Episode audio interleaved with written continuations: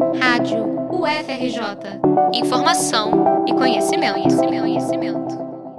O WhatsApp liberou o recurso que permite acelerar a velocidade dos áudios. A ferramenta, que já estava disponível em outros aplicativos não só de áudio como de vídeo, foi comemorada por muitas pessoas, como a estudante Isabela Oliveira, que conta como tem utilizado a função. Se eu sei que a pessoa fala muito devagar, eu acelero para um e-mail, só para poder conseguir acompanhar melhor. Tipo, então, se eu tô com pressa, tipo, a pessoa tá falando muito, algumas coisas que eu acho que não é tão importante, aí eu também deixo na velocidade de um e-mail. Mas será que essa aceleração tem algum efeito nocivo?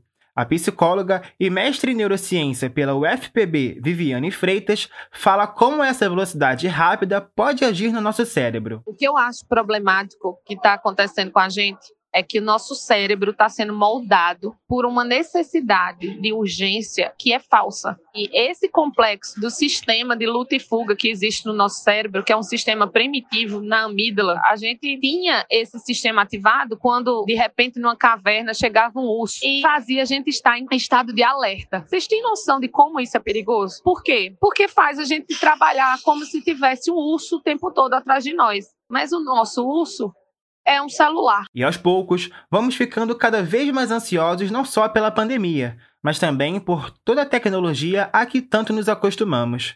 Mas talvez não devêssemos. Que tal desacelerar um pouco? Eu sou Pedro Guimarães para a rádio UFRJ.